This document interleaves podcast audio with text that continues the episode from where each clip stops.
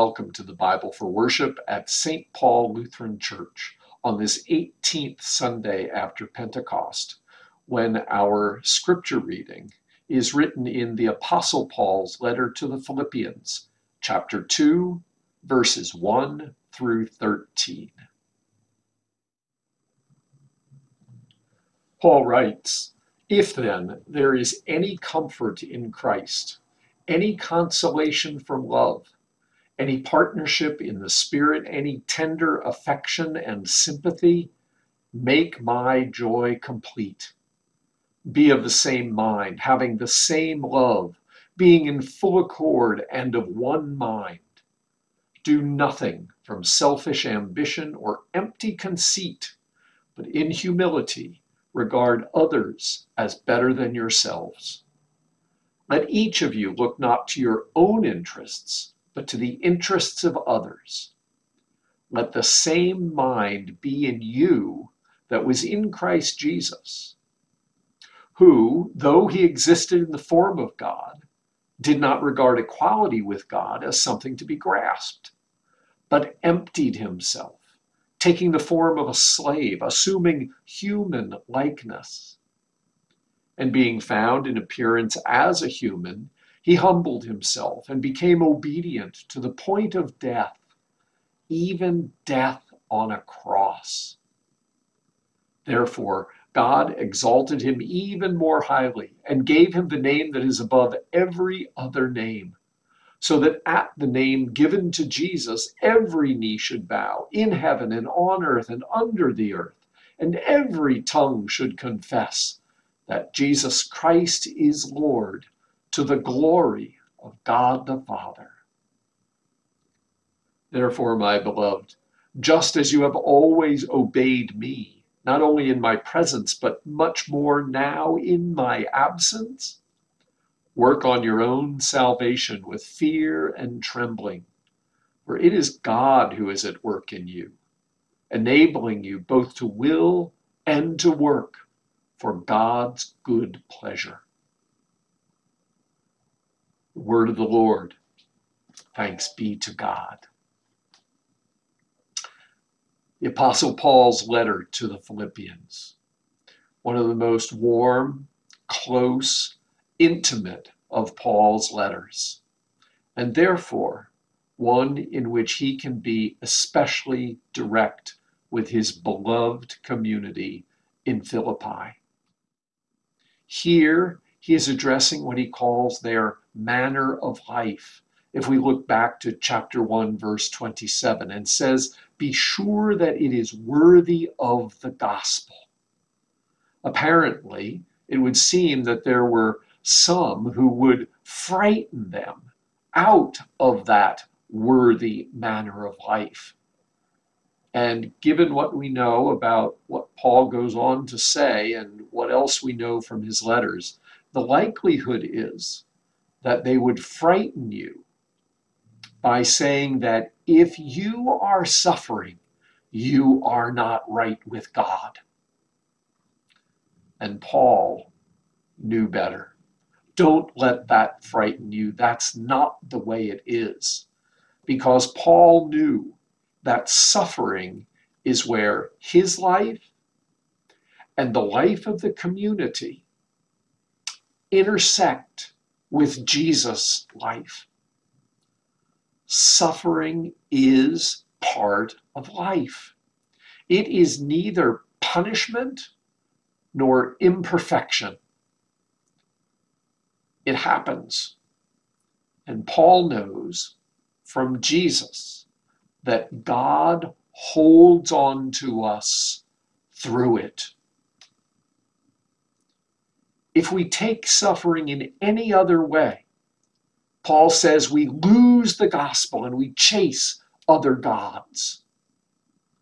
And today's majestic hymn is the evidence that Paul brings he probably brings it from the liturgy or from the community itself that might know this hymn from somewhere else. It's actually unlikely that Paul actually wrote this hymn. You notice in the text as it came up on the screen when I was reading this passage, that it was formatted as a poem would be formatted because this has a strong poetic character, a strong hymnic character, singing praise to Jesus and to God for precisely the way in which Jesus responded to suffering.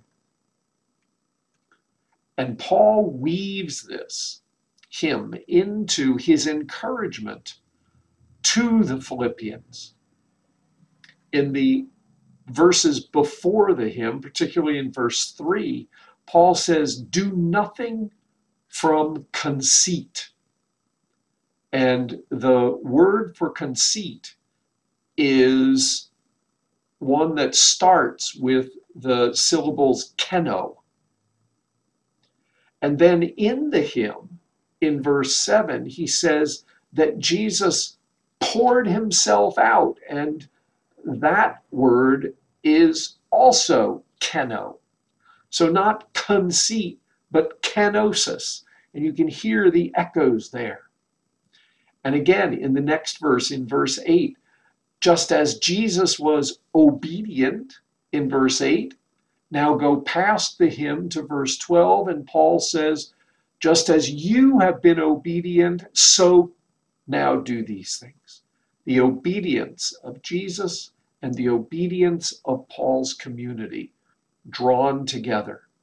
So that Paul's encouragement to the community in verses 1 through 4 and continuing in verses 12 and 13 wrap around this hymn about how Jesus dealt with suffering with these two links, keno and obedience, linking the encouragement from Paul to the content of the hymn.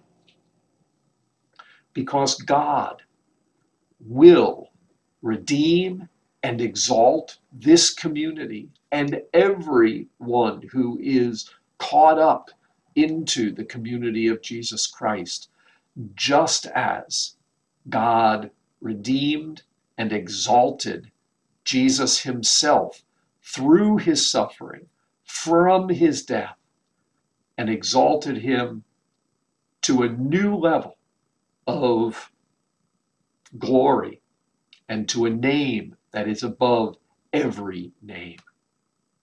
If God could do that with Jesus and his suffering, and as Paul is understanding God is doing with him and his suffering, then he says to the Philippians, You too, in your suffering, you can do the same. Hold on to this, and God will hold on to you. You have your salvation. God has promised that. God makes that certain. God holds on to you. You have your salvation, he says in verses 12 and 13. Despite the fear and the trembling that you experience as a result of this suffering at the moment, you have your salvation. And so give that salvation a workout. It's usually translated, many people are familiar with this as work out your salvation with fear and trembling. But what could that possibly mean when Paul is expressing so confidently that God will hold you through suffering? What does it mean to work out your salvation with fear and trembling? There's nothing to work out. But if you have your salvation, if you have this gift, then in spite of your fear and trembling, give it a workout. Get in there. Do everything that you can in the world and for the community. For it is God who is at work in you for God's own good pleasure. God holds you, God works in you. Hold on to that promise. God bless.